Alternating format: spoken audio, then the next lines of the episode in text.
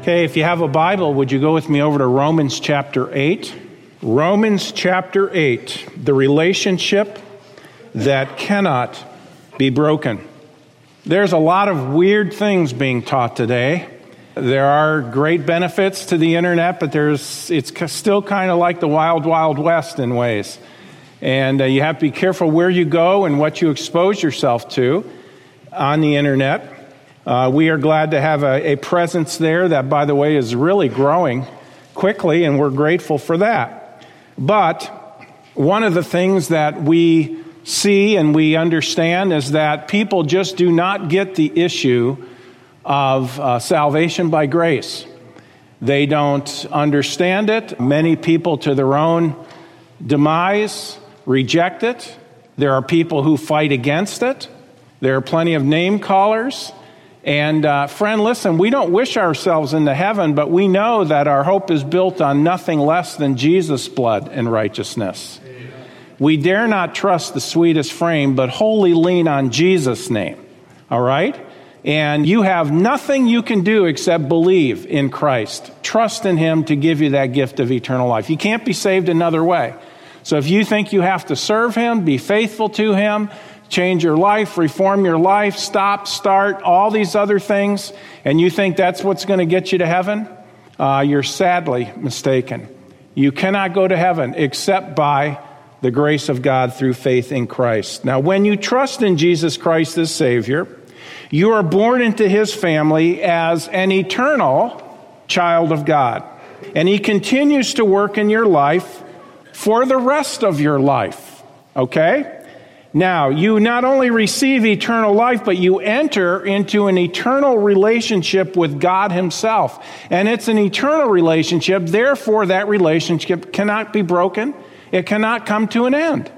That's why people who believe that you can lose your salvation are sadly mistaken, and their Bible, well, their Bible it fits, but they can't fit the pieces together. And so they've got all kinds of weird stuff and beliefs going on that just don't seem to go together. Again, it's a forever relationship.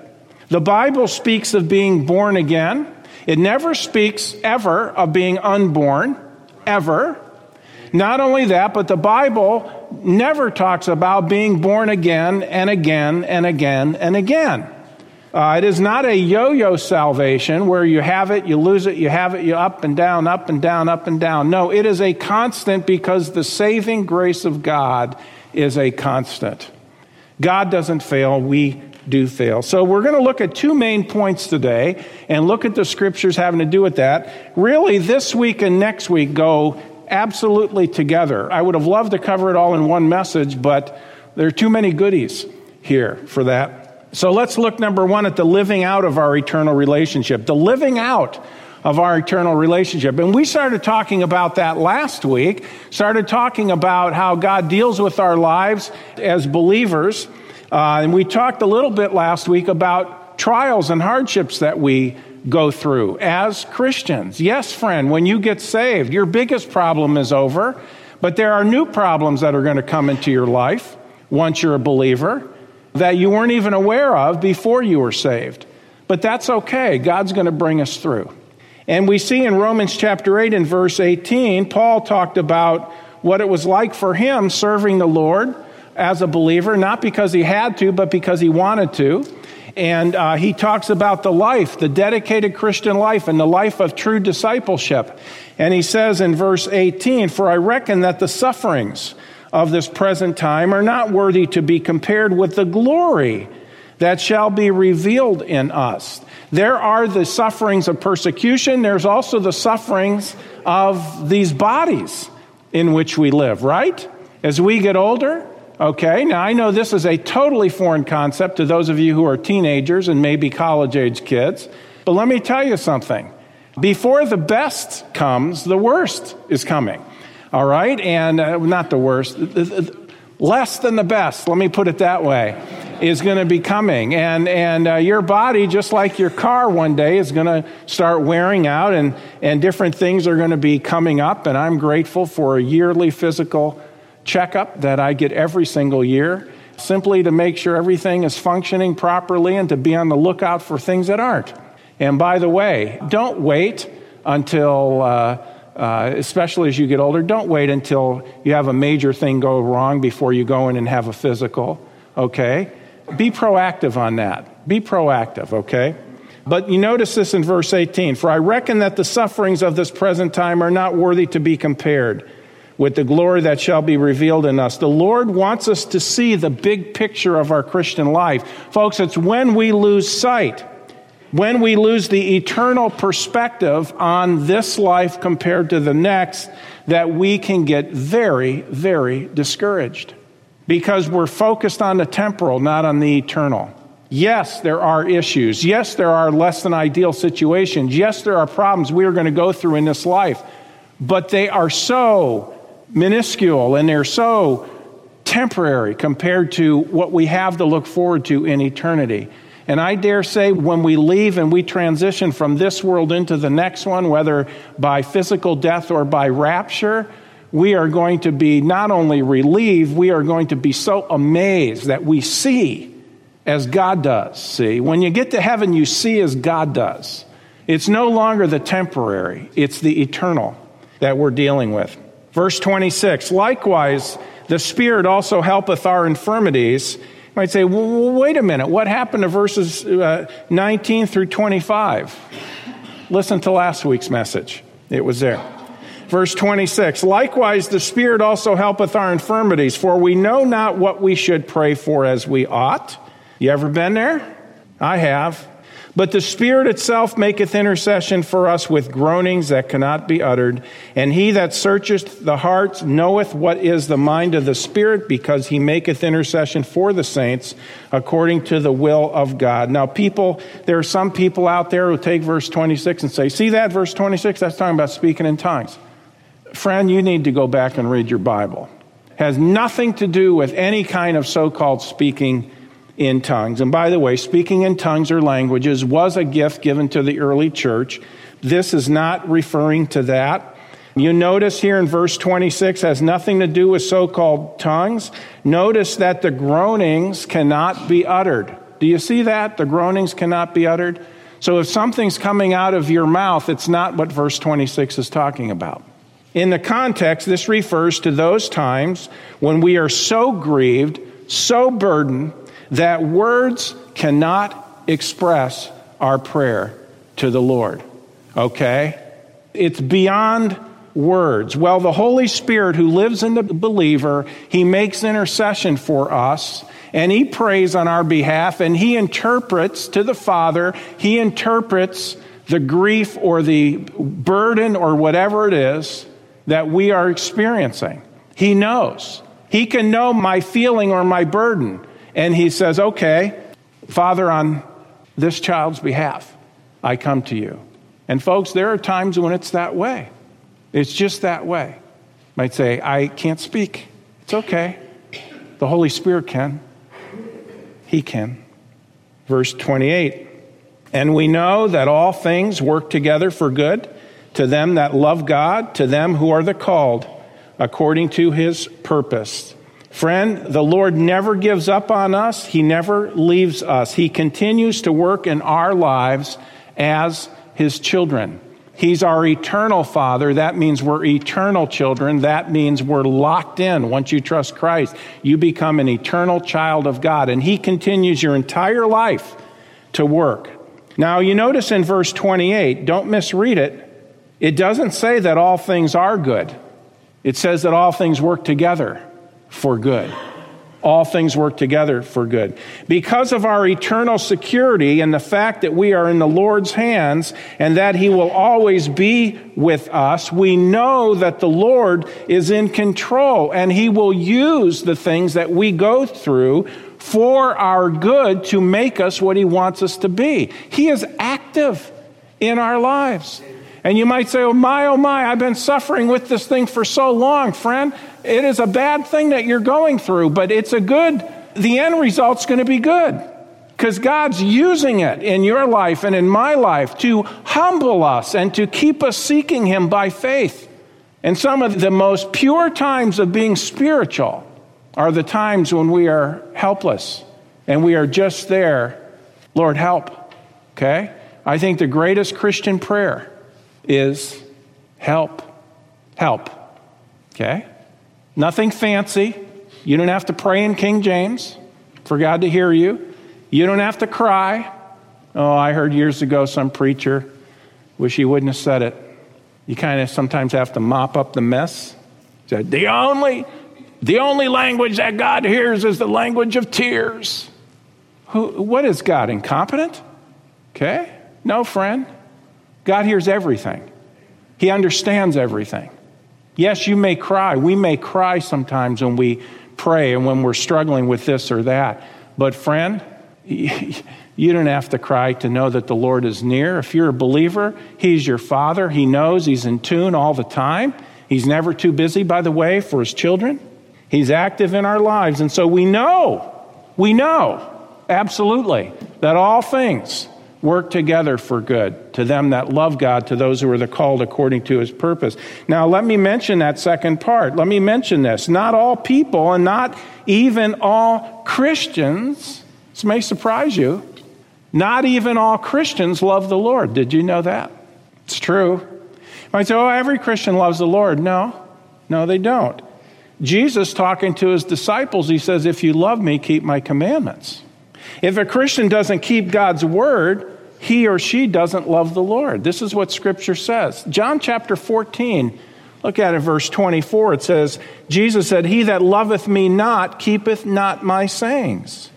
And the word which he hears not mine, but the Father's which sent me. Okay? You see, if we love the Lord, friend, we're not going to do things that hurt him, that grieve him. Oh, yes, God has feelings. You might say, well, explain that. I don't need to. It's what the Bible says. We can grieve him. We can quench the Spirit and we can grieve the Spirit. The word grieve means to inflict pain. We can inflict pain to the heart of God. How? By living rebellious lives as His children. Yes. I say, well, God's bigger than that. Well, uh, listen, He's a personal God. He's not some Buddha statue in heaven.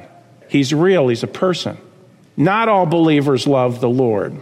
But for the believer who is serving, being faithful, and is becoming weary in the work, this is a precious verse to keep in mind.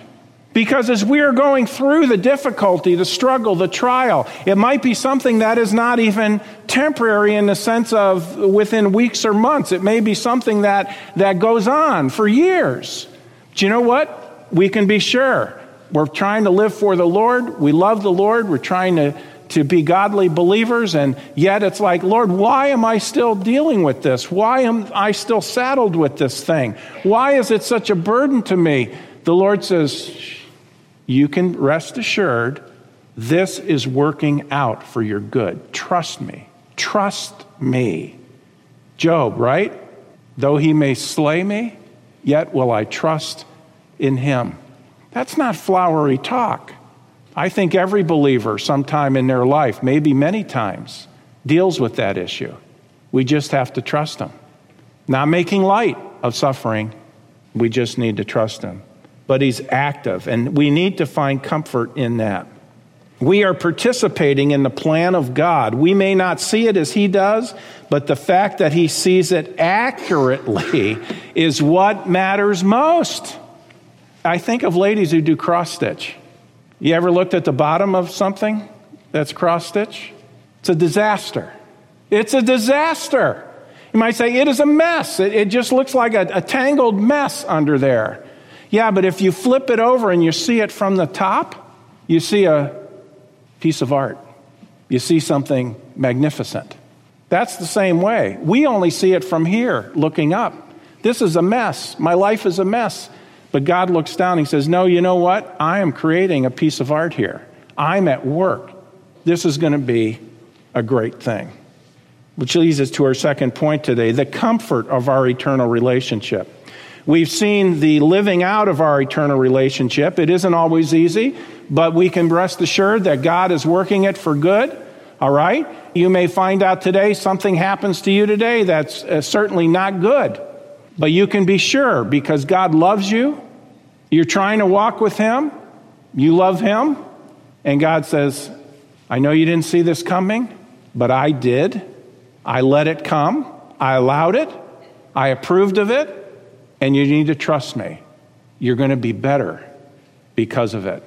You're going to fulfill my will for your life better than if I didn't bring it or allow it to come into your life. Folks, I know. Well, that's easy preaching and hard living. I know. But it's true. Which leads us to the comfort of our relationship, verses 29 through 39. Now, we are not going to get all the way to verse 39 today, but it's part of the flow. It's part of the flow. His purpose for us is that we would be conformed to the image of his son. All right? Now a lot of confusion about that. Look at Romans 8:29. For whom he did foreknow, he also did predestinate to be conformed to the image of his son that he might be the firstborn among many brethren. This verse scares some Christians because of some of the words in here. It shouldn't if we take it slowly and understand the meaning. Which leads me to say this today, this issue, because people look at that and they say, oh, there's those scary verses about Calvinism. Actually, they're not about Calvinism, because Calvinism is a false doctrine that the Bible doesn't teach. It's about something else. You have to keep this in context. God has a plan He's working out in our lives. We are eternal children of God. We live within our salvation. And He is doing things in our lives. Now, if you want something that addresses the issue of Calvinism, I want to encourage you about a little booklet that we produce. It's called The Alls of Salvation Who and What Did Jesus Die For? All right? Because Calvinism, and I'm just going to be uh, very straightforward, you know, um, I try not to be blunt, but sometimes it creeps out. And um, this is a very pointed but straightforward booklet that we wrote. Now they're usually I think we get we make them either for a dollar or two. We've got some in the back today. If you don't already have the Alls of Salvation, we've got them in the back. You can have one for free today. All right? But it's a little booklet. It's called The Alls of Salvation Who and What Did Jesus Die For? It's very practical, and I think you'll find it very encouraging. Listen, friend, who did Jesus die for? Everyone in the world. What did Jesus die for? He paid for the sins of everyone in the world. And that's the short answer. But that's the truth. You might say, well, I thought he only died for certain people. You didn't get that out of the Bible. That's a man made philosophy. Well, wait, aren't you somewhat of a Calvinist? Don't you agree with one point, two points, three points, four points, or all five points? Now, listen, I agree with no points of Calvinism. No points, none of them. As Calvinists interpret them or teach them, I don't believe any of the five points is biblically accurate. All right? And if you're wondering about that, get the booklet or uh, just do, we've done a lot of different things. Get my book called Secure Forever, and I think that will help you in, in some of those areas. Well, let's break this down. Look at verse 29. For whom he did foreknow, stop. Let's look at these things. He foreknew us, verse 29. To foreknow, now here you go. To foreknow simply means to know beforehand. The word for, F O R E, that has to do with before. And then to know, to know before. To foreknow is simply to know beforehand. And that is all the word means. All right? You might say, Well, I was reading Dr. So and so. Start reading your Bible. Look up the word. The word for know doesn't mean anything more than to know beforehand. What people do is they take it, they admit it, and then they, they morph that into something that's not true. That's what they do. No, friend, to know beforehand, that's all for foreknow means. To foreknow is simply to know something beforehand. Anyone with a basic understanding of the English language can figure this out. God knows all things beforehand. God knows all things that will happen, all things that have happened. He knows all possibilities of everything that could happen. He's God. This is not the same as making it happen. I read commentary after commentary and writing on this, they'll say, well, to, to say that to know something and him not make it happen is not a true understanding of foreknowledge. It is. The word simply means to know before. See, you have to take it into the context and where we find it. God knew man would sin. Here's an example God knew man would sin. Let me ask you a question Did God make man sin? If he did, then God's the author of sin. Did you know there are some Calvinists who believe that? Not all. There are some that do. See, if foreknowledge is anything more than knowing, then we've got a problem. Because they'll say, Calvinists will say, well, he foreknew and therefore he made it happen. Oh, wait a minute. If that's so, God knew man would sin before he ever created him, but did he make him sin? No, he did not. He knew man would sin, but man sinning was an issue of man's choice. Man's choice. So he foreknew us, he knew before. Okay, for whom he did foreknow. He knew that we would trust Christ the Savior. God knew us before, he completely knew us in every detail of our lives before we were ever conceived because he deals with eternity. Then it says, For whom he did foreknow, he also did predestine or predestinate. Okay, he predestinated us, verse 29. To be saved? No. Look at it. He predestinated us to be conformed to the image of his Son. Who is this referring to? Believers. Believers, those who have trusted Christ as Savior. Predestination applies to saved people. Oh, friend, if you don't get anything else today, get that. Predestination applies to saved people. Okay? God has a purpose He has predestinated us to. Now, uh, this is important to understand, okay? This is who Paul is writing to. He's writing to the church at Rome. He's not writing to lost people. He's not talking about mankind in general. For whom he did foreknow, he also did predestinate to be conformed to the image of, the, of his son. That's only believers. He's talking about believers.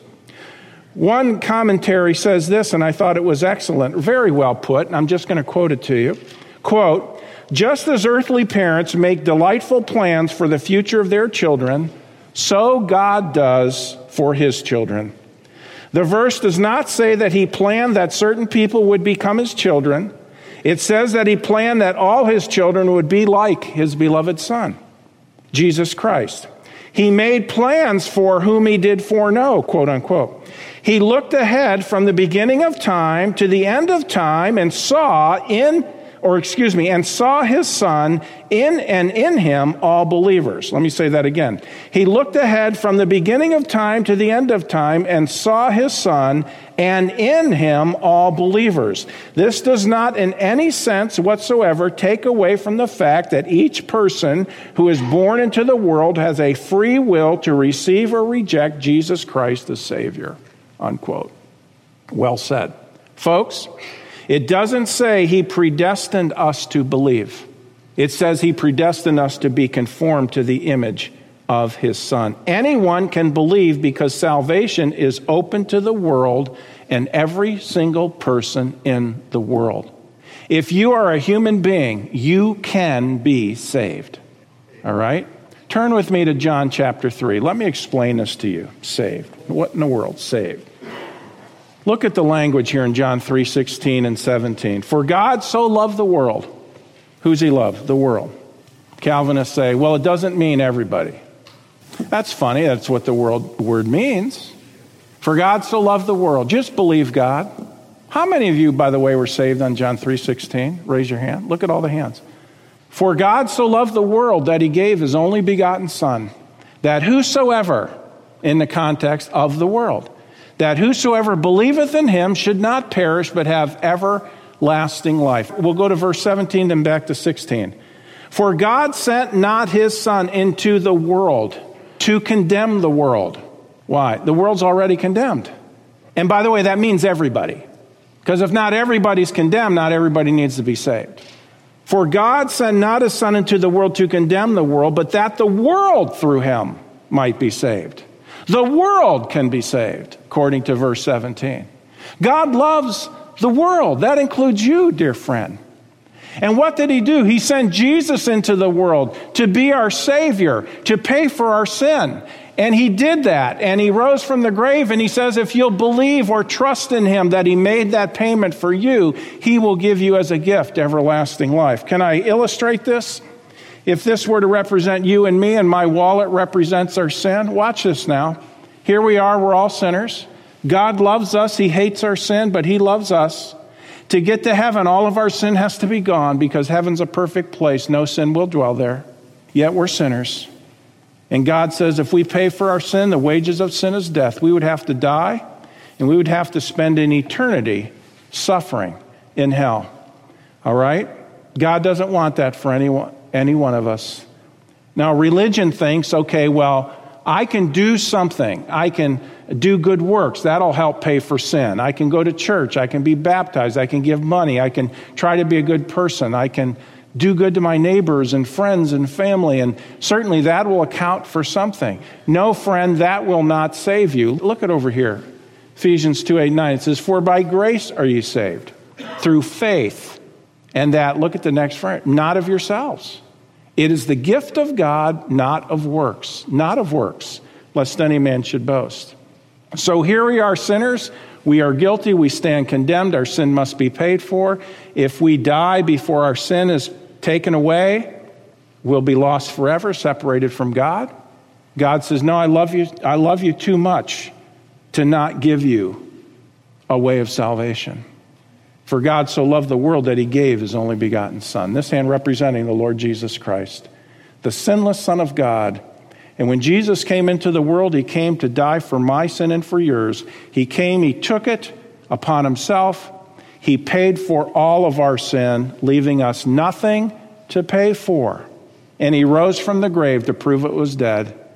He says, All we can do to be saved is to believe or trust in him that he made that payment for us. Watch this. For God so loved the world that he gave his only begotten Son, that whosoever believeth in him should not perish, but have everlasting life. Jesus died, rose from the grave.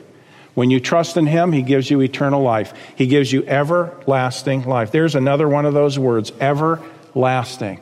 What's it mean? You go to a lot of your seminaries today. What's that word mean, everlasting? Uh, uh, uh, well, you know, you last a little kindergartner. What does everlasting mean? Forever and ever and ever and ever. See, the little one hadn't been brain dirtied yet by false teaching. They get it. Jesus loves me. This I know, for the Bible tells me so. Okay? Jesus died for your sins. He rose from the grave. Will you believe in him as your Savior? Yeah. I believe in him as my Savior. Where are you going to go? Heaven. Why do you know that? Jesus paid for all my sins. What did he give you when you believe? Everlasting life. Well, if you're bad, will you still go to heaven? Yes. Why? Jesus paid for all my sins. Beautiful. It's a message of the Bible. It's what it's all about. If people say, well, I can't accept that. Wait a minute. You're telling me God's a God of love and He's going to make it near impossible, actually impossible for you to get to heaven? And God's a God of love? Friend, if God is a God of love, wouldn't He do all He could do to make it possible for us to escape Hell? Yes, it's what he did. Jesus died on the cross. He made the complete payment so that we don't have to pay. And he says, if you trust in him, he forgives you of all your sin, he gives you everlasting life. 1 John 2, verse 2, it says this, and he, Jesus, is the propitiation, the satisfactory payment for our sins.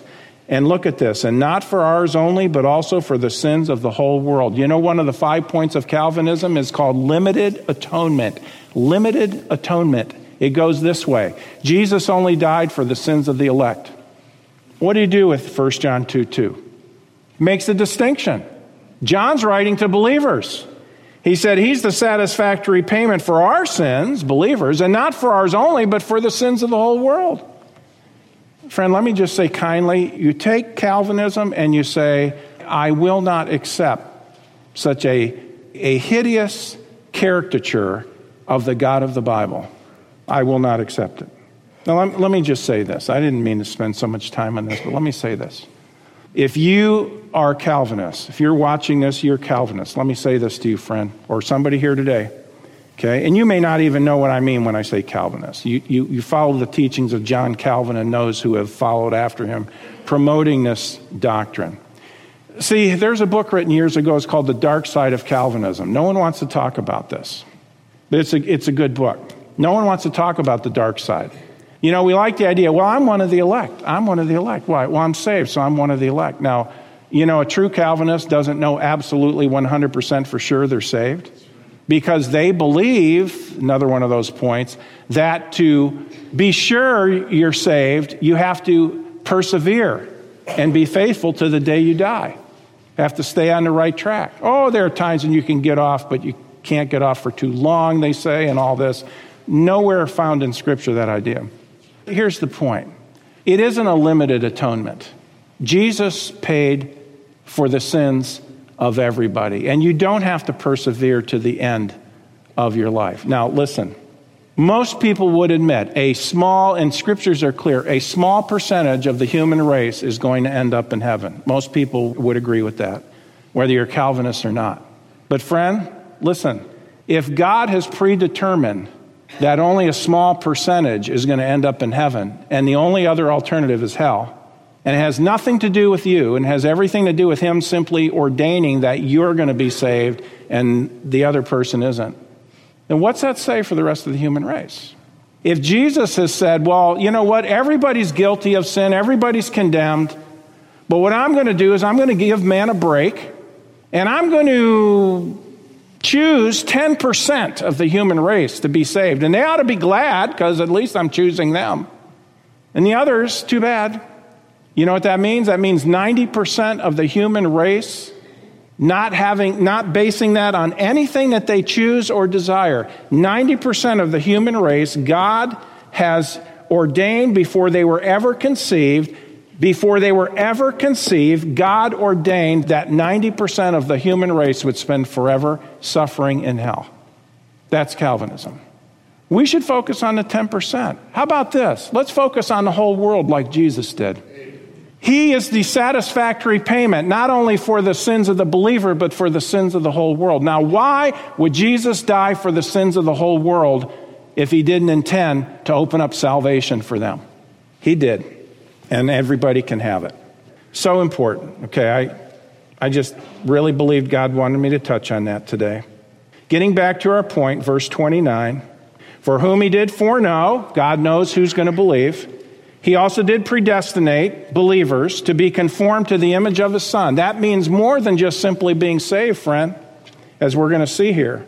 That he might be the firstborn among many brethren. Ultimately, yes, we'll be 100% conformed to the image of, of the Son of God. But here's the beauty of the Christian life God, when you get saved, He not only gives you eternal life, you become an eternal child of God, but from that moment on, God starts working in the life of the believer to change that person. Now, the extent of the change has to do with our cooperation with Him.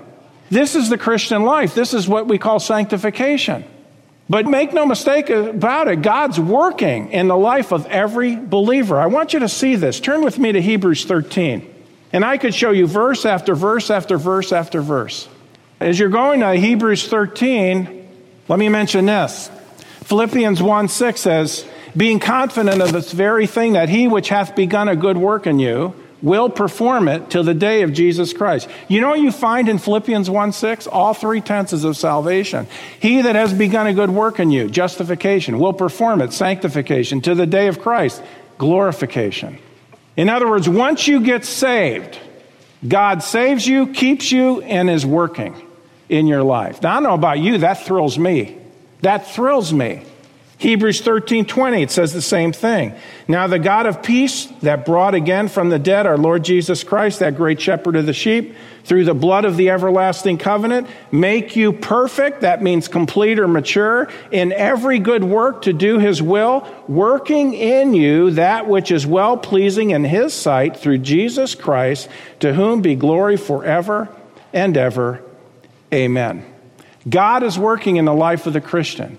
How much are they going to change? Well, if God had his ways, we would totally change. But the problem is, We still have a will. And so the amount of change that takes place in my life as a Christian is up to me. But make no mistake about it, God is pulling me, drawing me, working in me to change me into the image of His Son. Will we ever get there in this life 100%? No. One day we will. It's called glorification. Again, this is for believers. By the way, in 829, Romans 829, it says the image of his son. The word image, we get our word icon from it. A likeness, into the likeness of his son. In other words, once you're saved, God is going to start working in your life to make you more like Christ. Isn't that practical? It's Christian growth. It's the way it's supposed to be for the Christian. Now let's go back to Romans 8, verse 30. So we see so far here for whom he, he foreknew us, verse 29. He predestinated us, verse 29, to be conformed to the image of his son. Third, he called us, verse 30. Oh, see that? He called us. He called us. Yeah, he called us. He called us. But let's get practical. Just like a phone call, you have to answer it, don't you?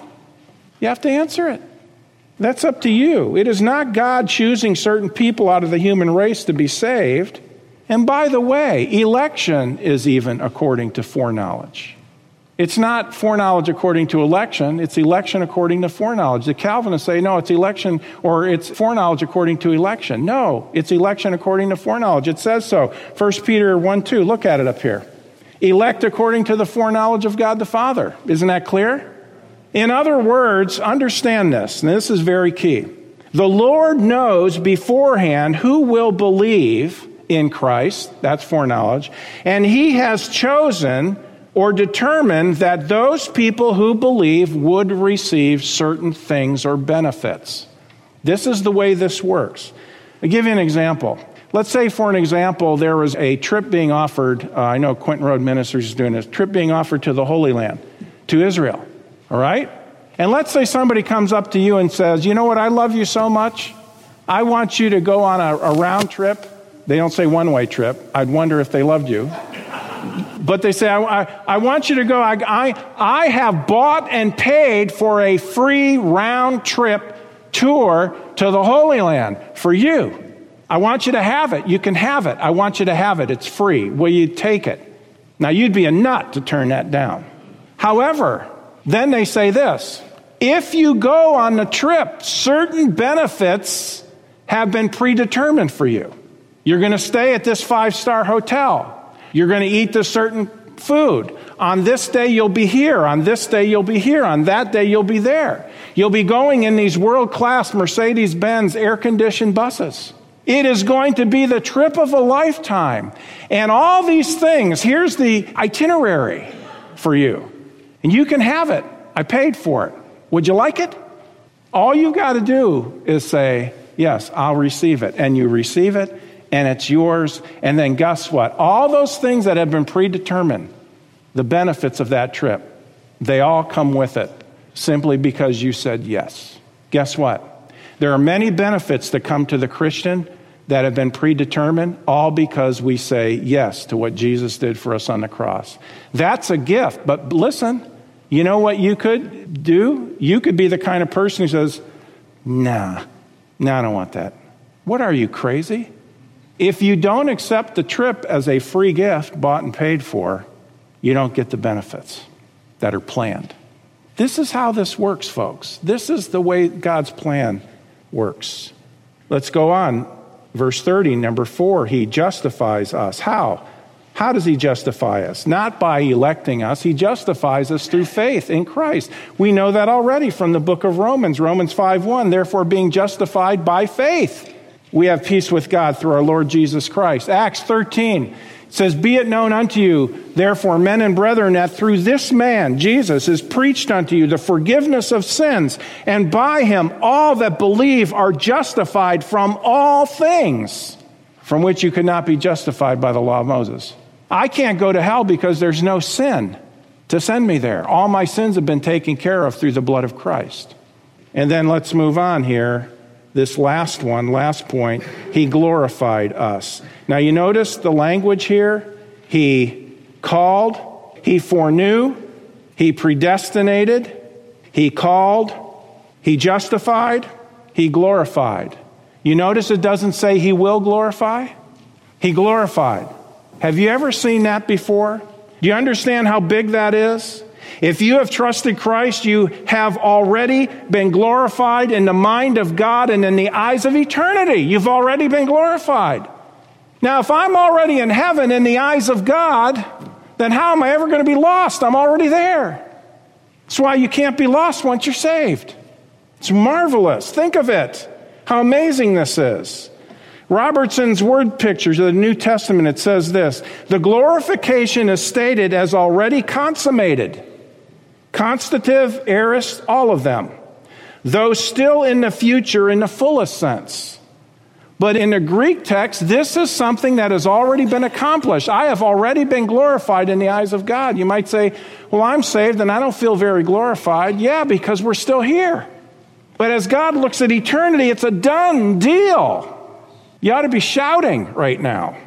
This is one of the major reasons why you can't be lost once you're saved. Verse 31 What shall we then say to these things? If God be for us, who can be against us?